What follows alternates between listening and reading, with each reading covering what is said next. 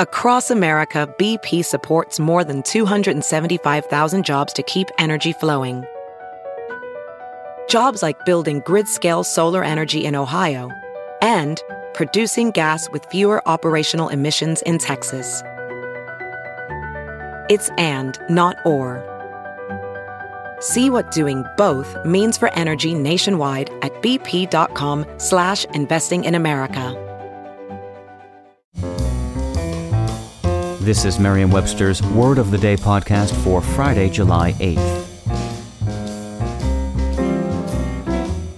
Brought to you by the new Merriam-Webster's Advanced Learners English Dictionary, designed for students and teachers of English as a second language. Learn more at learnersdictionary.com.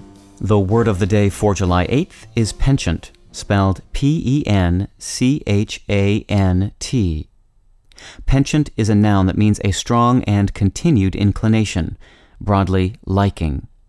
Here's the word used from an obituary in the Burlington Free Press.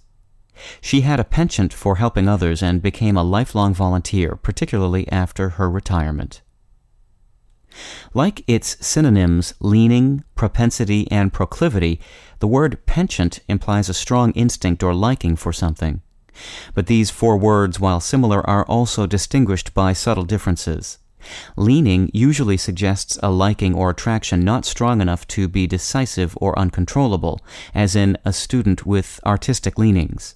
Whereas propensity tends to imply a deeply ingrained and usually irresistible inclination, as in a propensity to offer advice.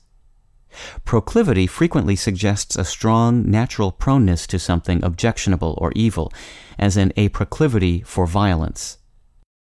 Penchant, a descendant of the Latin verb pendere, meaning to weigh, typically implies a strongly marked taste in the person or an irresistible attraction in the object, as in a penchant for taking risks.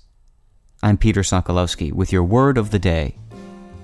Visit the all new learnersdictionary.com, the ultimate online home for teachers and learners of English. A free online dictionary, audio pronunciations, custom study lists, and interactive exercises are available now at learnersdictionary.com.